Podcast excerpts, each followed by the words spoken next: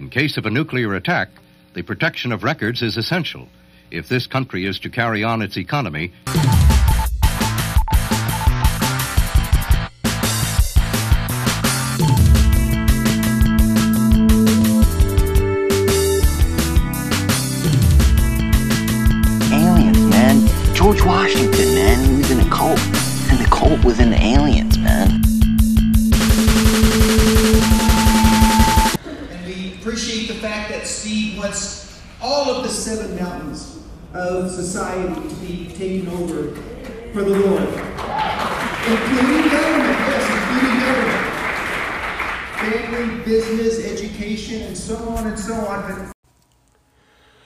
Welcome to Western Fringe, a podcast about Colorado's weird history. I'm your host, Heidi Beadle, and today we're kind of throwing an audible. I was going to finish up our series on Colorado evangelical churches with New Life Church today. Unfortunately, um, I have been working on this really big story for my job at the Colorado Times Recorder that has kind of sort of taken over my whole life uh, for the last week and a half. So um, instead of talking about New Life Church, today we're going to talk about demons. And I have a conversation that I had with uh, Jason Cordova of the Crypto Science Society, who I've done some research with. We checked out a haunted hotel in Victor for a story that I wrote for the Colorado Springs Independent. Um, and I was recently doing a story about um, this Colorado House candidate in Colorado Springs, uh, Scott Bottoms, who made some interesting comments about demons during a uh, political like candidate forum um, and you know if you want to talk about weird stuff as a politician or a public figure, like I am all for it. Like let's talk about some weird stuff and you know, let's bring some experts in as well. And this is kind of relevant, right? Um one of the hallmarks of these kind of like Pentecostal and evangelical sort of organizations is a very real belief in literal demons. Um, and you know the the New Life Church uh, episode is going to be really interesting because not only do we talk about kind of like that that Pentecostal aspect of things, um, but there is mention of like the um, the OTO, which is like Aleister Crowley's organization, and you know Crowley claimed to have summoned demons. Uh, you know, especially he summoned one demon named Lam uh, that looks basically like a gray alien. Um, you know, a lot of UFO people kind of speculate. You know, John Keel and Jacques Vallée um, sort of suggest maybe this like alternative hypothesis to explain UFOs. So maybe it's not um, you know aliens from another dimension. Maybe it is, uh, or aliens from another planet. You know, maybe these are entities from another dimension. Um, there's a lot of UFO accounts that also kind of verge on the spiritual. Um, so it's just talking about demons is kind of an interesting thing to look into. So, in light of a prepared episode about New Life Church, I give you this interview about demons. Thank you for your patience and understanding. And make sure you check out Colorado Times Recorder next week. Uh, this story that I'm working on, this series of stories, um, does kind of tie into this conversation around mind control and, you know, kind of faith institutions and coercive organizations in a sense. Um, there's even some weird ties to things like the Esalen Institute and uh, CIA's MK Ultra program. So it'll probably end up as an episode of Western Fringe at some point. So without further ado, uh, welcome to bonus episode Intro to Demonology.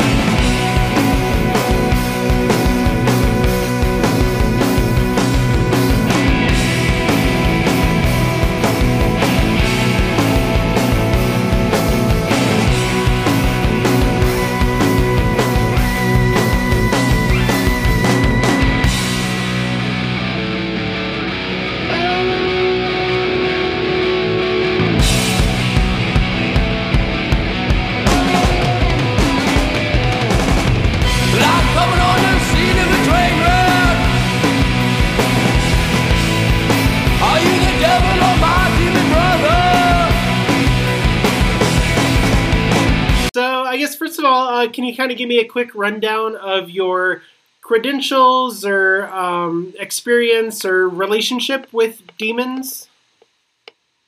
Okay, sure. Well, I guess uh, the first credential is I'm, I'm currently uh, a master's student in folklore at the University of Tartu in Estonia. Uh, and I have spent, well, formally 16 years as a paranormal investigator and president of the Crypto Science Society, an organization dedicated to studying strange and unusual phenomena. Um, and uh, throughout that time, we've actually encountered a number of uh, cases where people have come to us uh, believing that they are under some sort of psychic attack or that they have some sort of energetic parasite attached to them, or uh, less objectively, straight up demonic possession or under some kind of demonic attack. Wow. Um, so can you talk a little bit about um, like demons just broadly? I mean, I'm looking at demons right now from a very Christian kind of Pentecostal perspective, but as a phenomenon, are they you know pan cultural? Um, globally, people report this, or how does that work?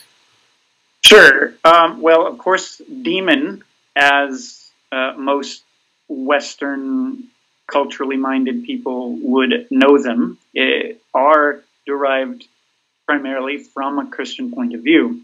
Uh, the idea of a fallen angel uh, that is up to no good and interfering with our daily lives here on earth. Um, Cross culturally, uh, different different cultures do look at mischievous spirits. Um, there are there are stories of uh, entities and spirits that can cause trouble. Um, most notably, uh, Fae in sort of Celtic lore, um, the jinn in Islamic uh, sorts of um,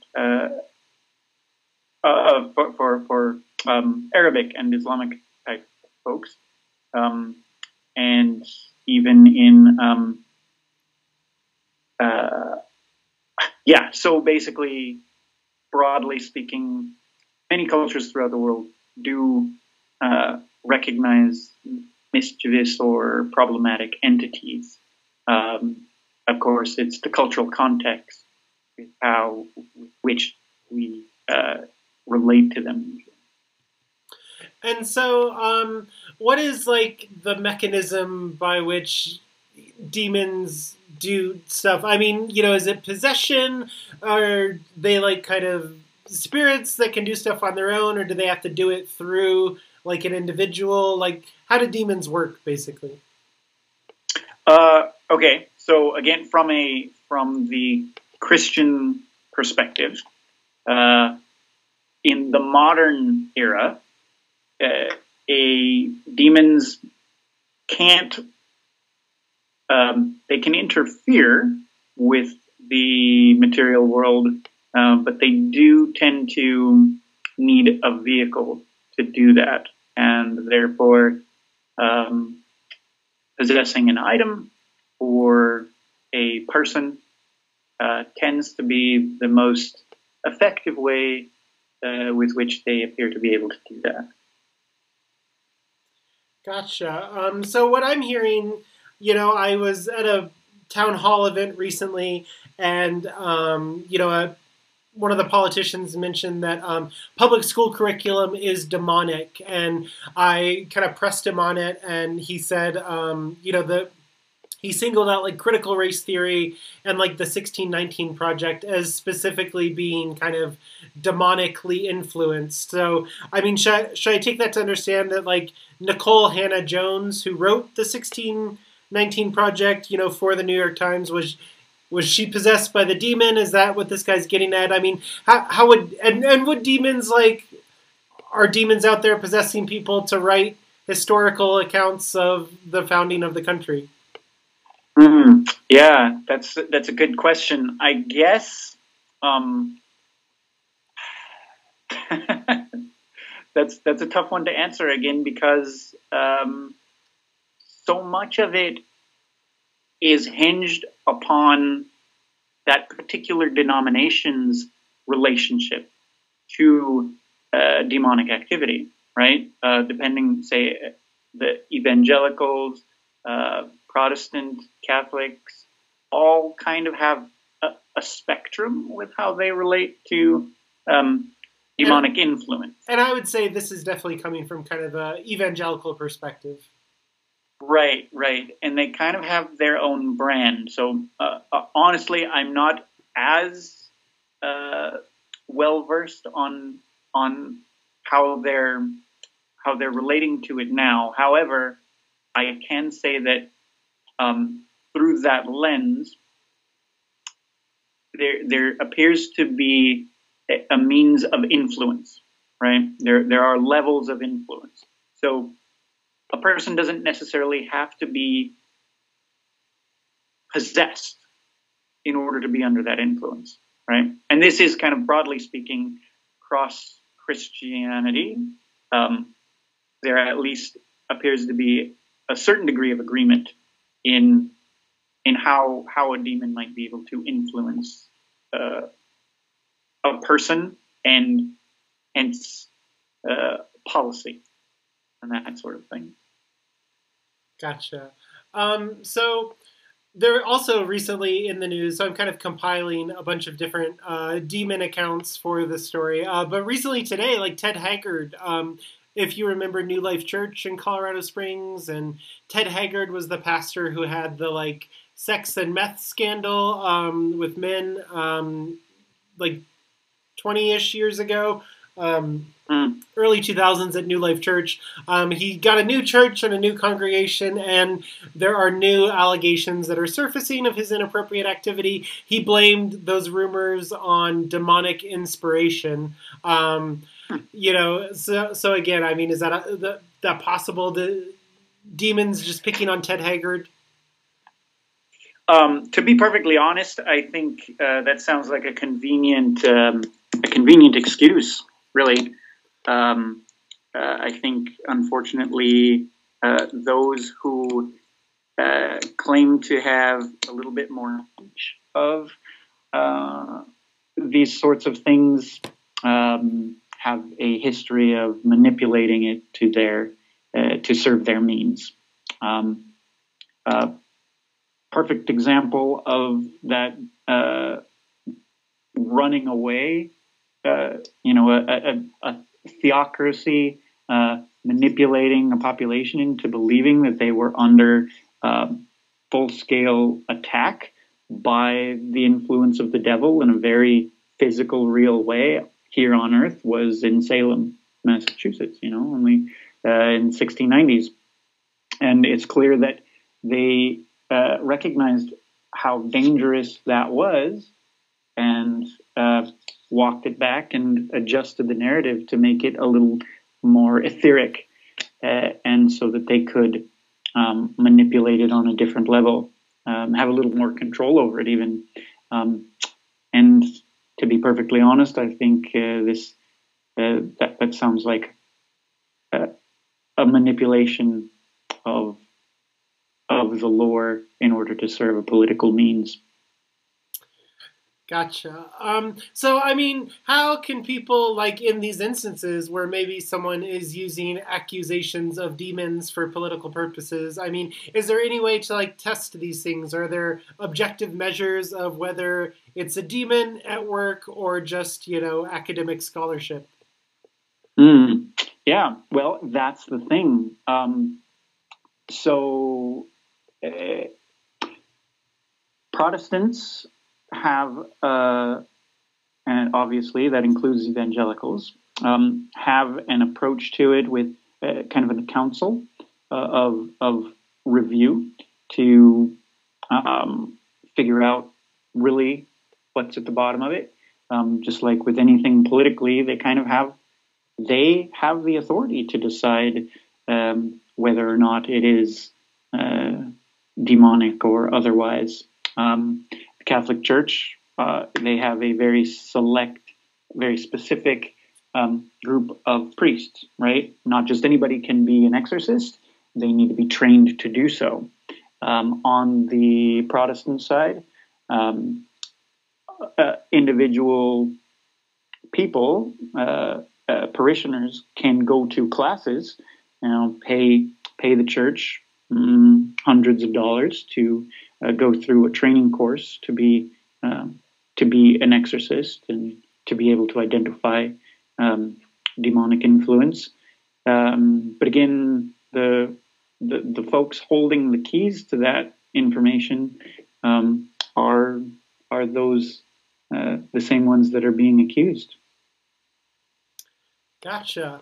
Um, so I guess um, you know, in your experience, have you um, you know the prosaic explanation for you know demonic possession is often mental illness or simply that people are hoaxing it or using accusations for political purposes. But um, in your experience, have you encountered um, any cases or, or, or, seen anything with your own eyes that like made you think like there's there is something to this and this is a real phenomenon? And would you be willing to share that?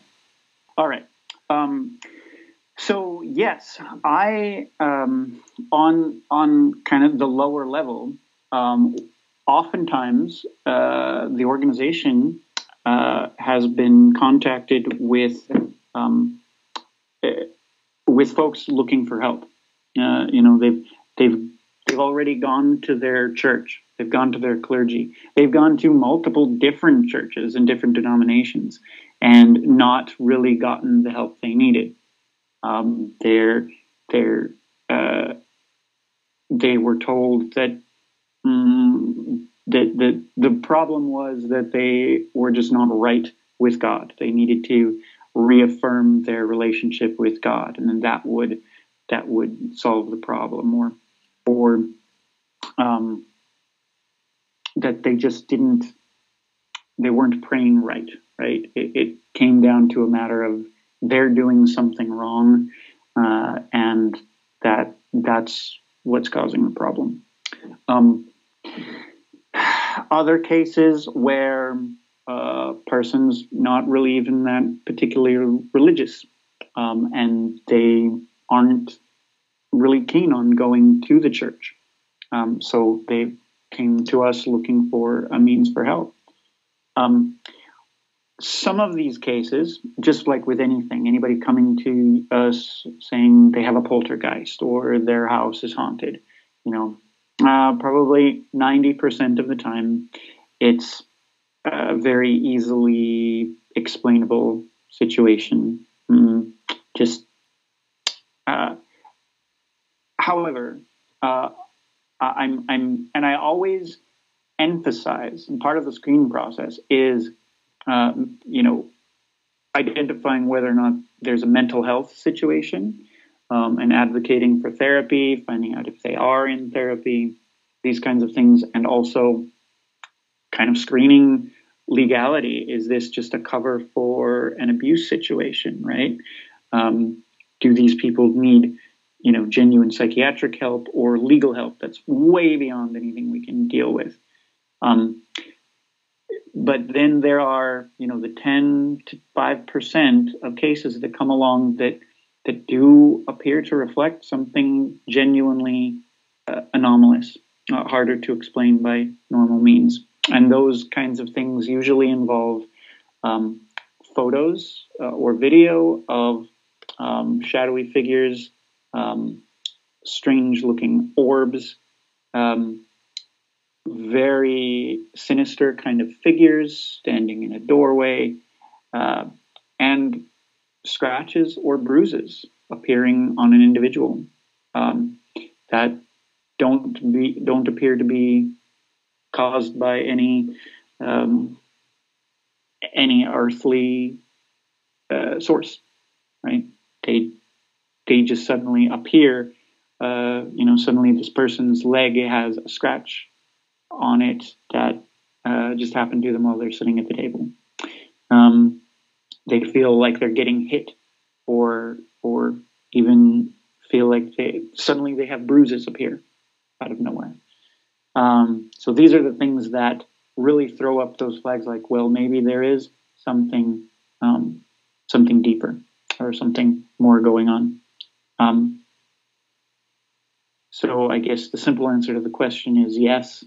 I have seen things that do point to maybe being less than a mundane explanation. Gotcha. Um, can you talk a little bit about the orbs? Like, I'm very curious about the orbs because they show up in like UFO stuff. Um, they've, you know, we were at the the Black Monarch Hotel and he talked about the orb sighting in connection Right. with ghosts. Um, I'm just, you know, I'm I'm fascinated by the orbs. So can you can you tell me a little bit about their relationship to kind of demonic uh, situations? Sure. Well, um, so again, like an orb, uh, generally speaking, is a- an anomalous uh, artifact that appears in a photo or video.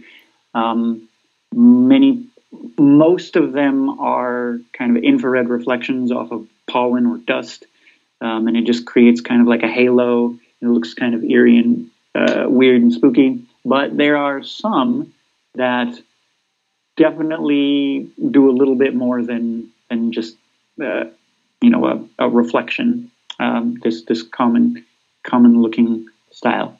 Um, there's some situations where there's elaborate shapes. Um, they they interact with the the video.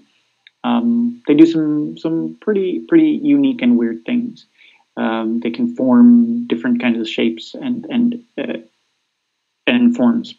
Um, and so, and their relationship, generally speaking, yeah, they tend to be associated with all manner of, uh, you know, paranormal, so to speak, activity. So, um, kind of thinking objectively, if not not quite ready to jump on, say that maybe this is a mischievous spirit.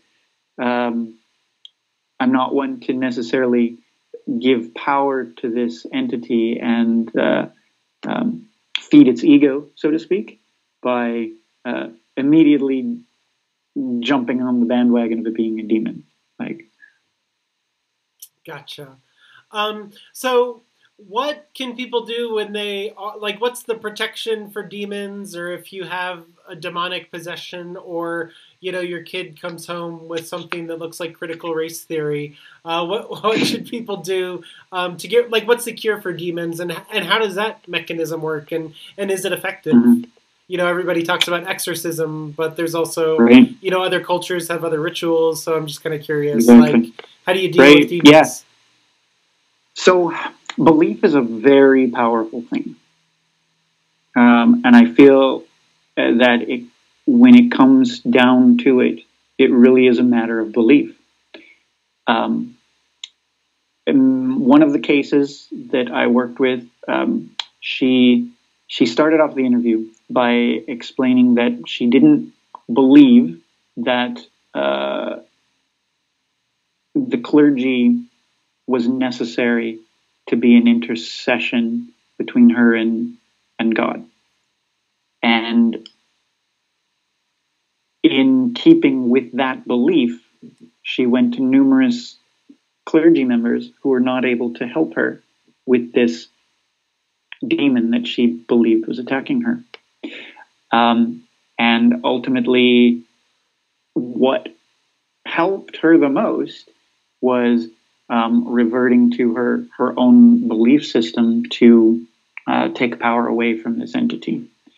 So, whether or not we're dealing with a real uh, malicious spirit doesn't seem to matter as much as what the person believes it is and how that person believes they can be helped.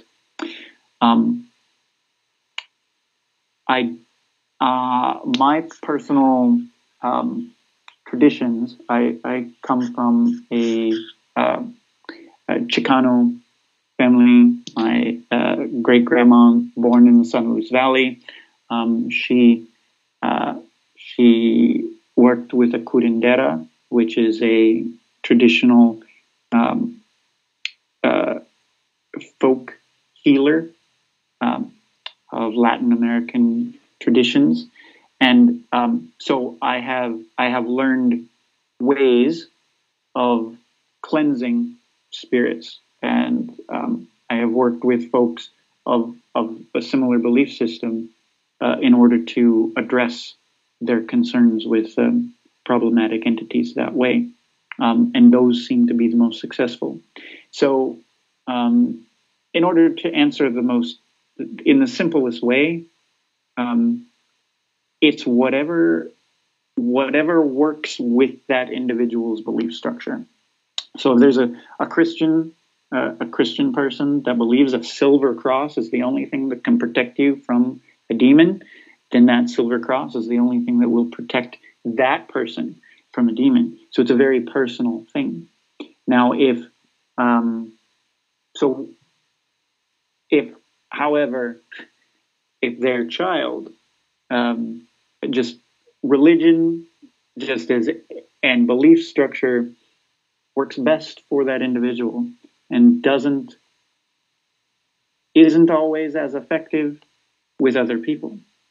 So um, it's important not to project one's beliefs onto someone else, particularly uh, when it comes to children.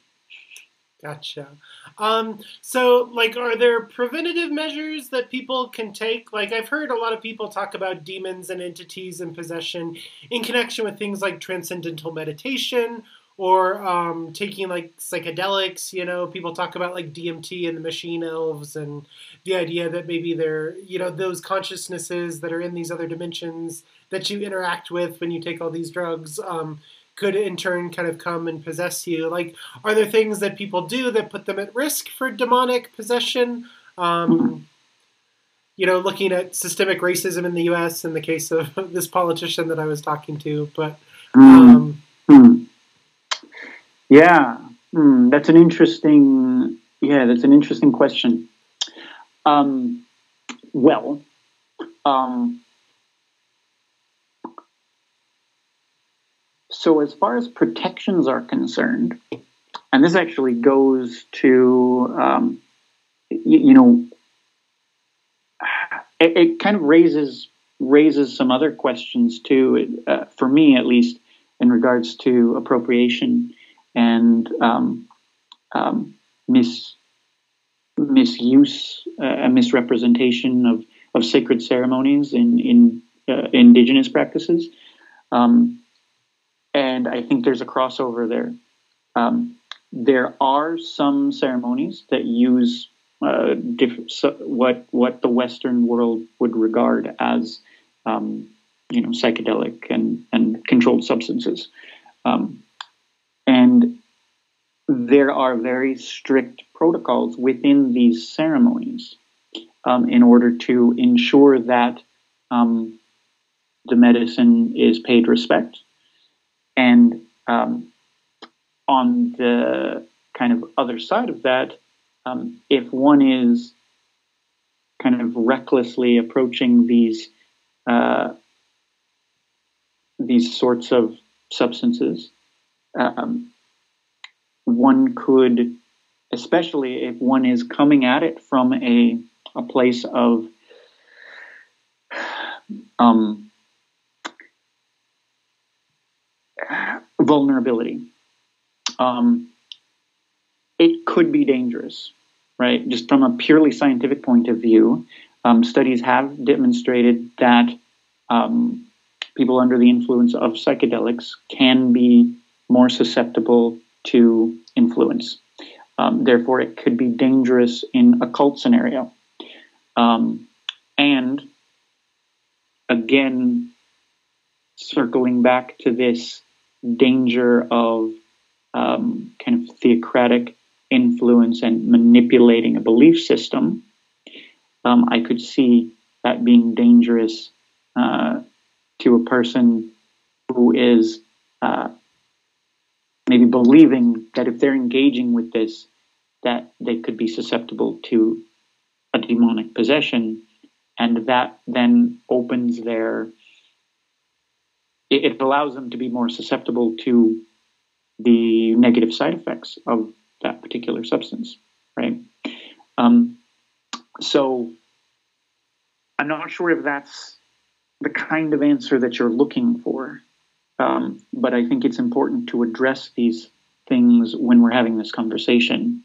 Um, of course, the simple answer is uh, I mean, I personally would say don't, um, you know, the, the, easiest way to protect yourself would be not to engage in um, dangerous types of belief systems. But of course, that's easier said than done. Um, but um, if it is in line with your belief structure, um, I would say using the uh, protocols that are in line with that.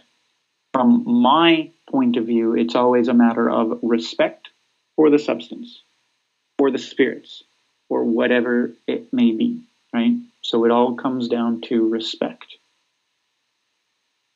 Um, can I ask? So, speaking of like dangerous belief systems, you know, a lot of people talk about the occult, and you know, there are accounts of like Aleister Crowley and and um, you know various um, occult orders like that have the intention of like summoning demons, and you know, there's a lot mm-hmm. of talk about like the Babylon working that um, was mm-hmm. supposedly done in 1946. Um, you know, is it possible for people to like intentionally kind of summon a demon?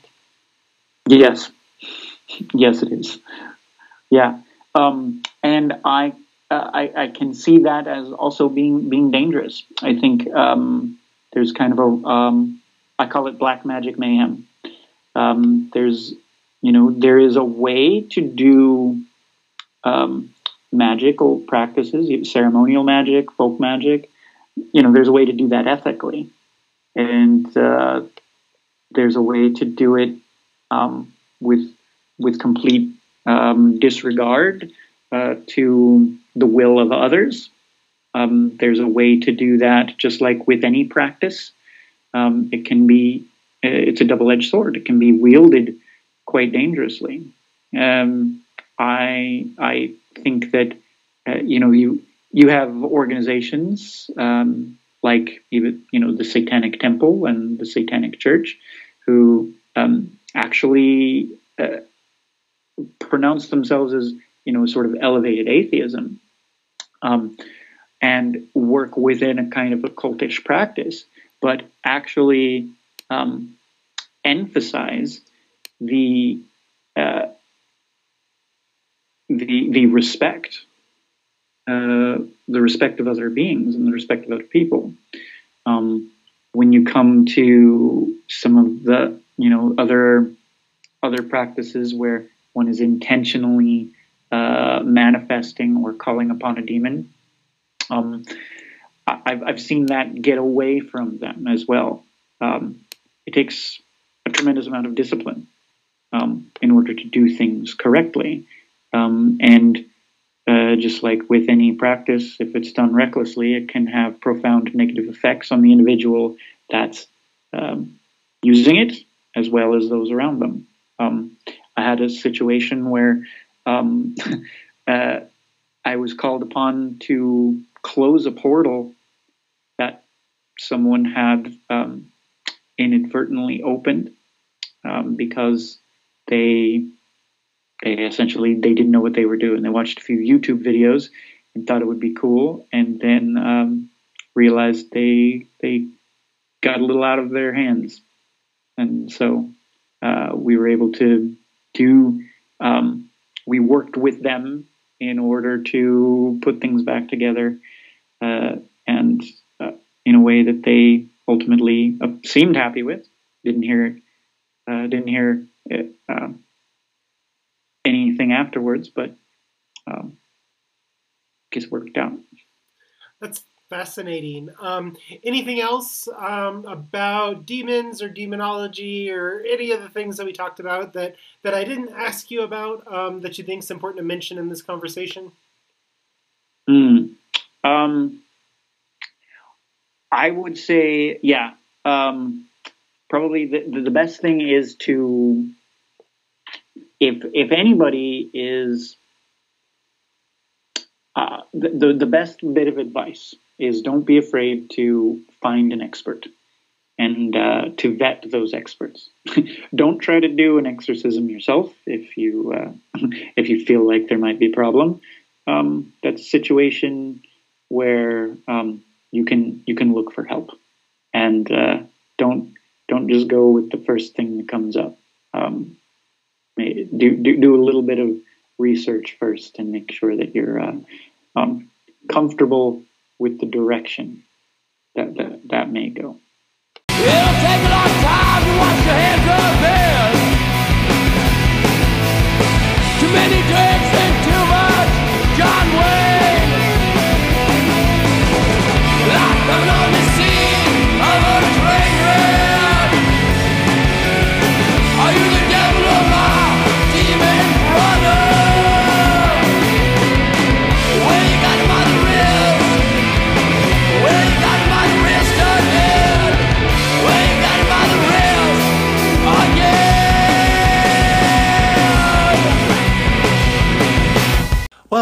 There you have it, folks. And, you know, as a journalist slash researcher kind of person, you know, it's tricky because you have to play like both the Mulder and the Scully parts and everything, you know.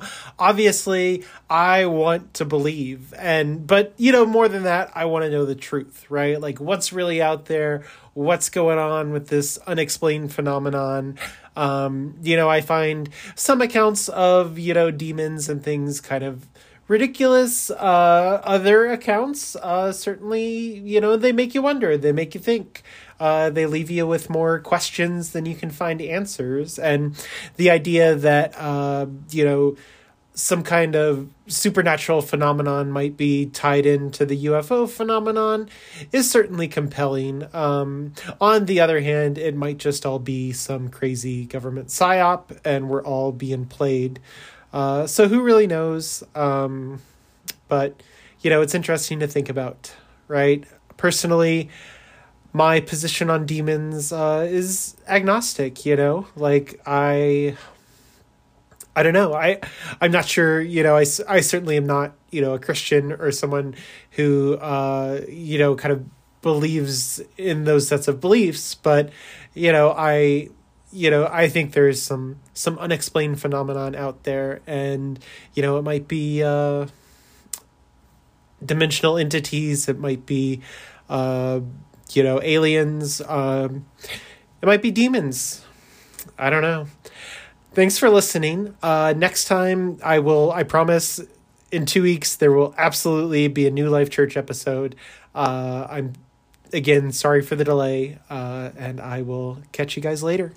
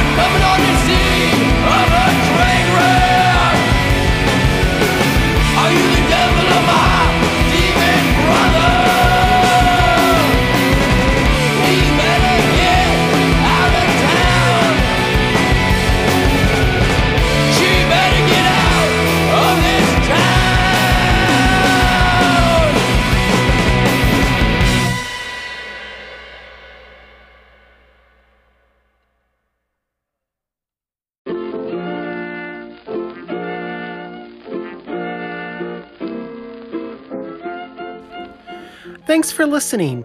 If you've enjoyed this podcast, please subscribe or tell a friend or whatever it is you do with podcasts.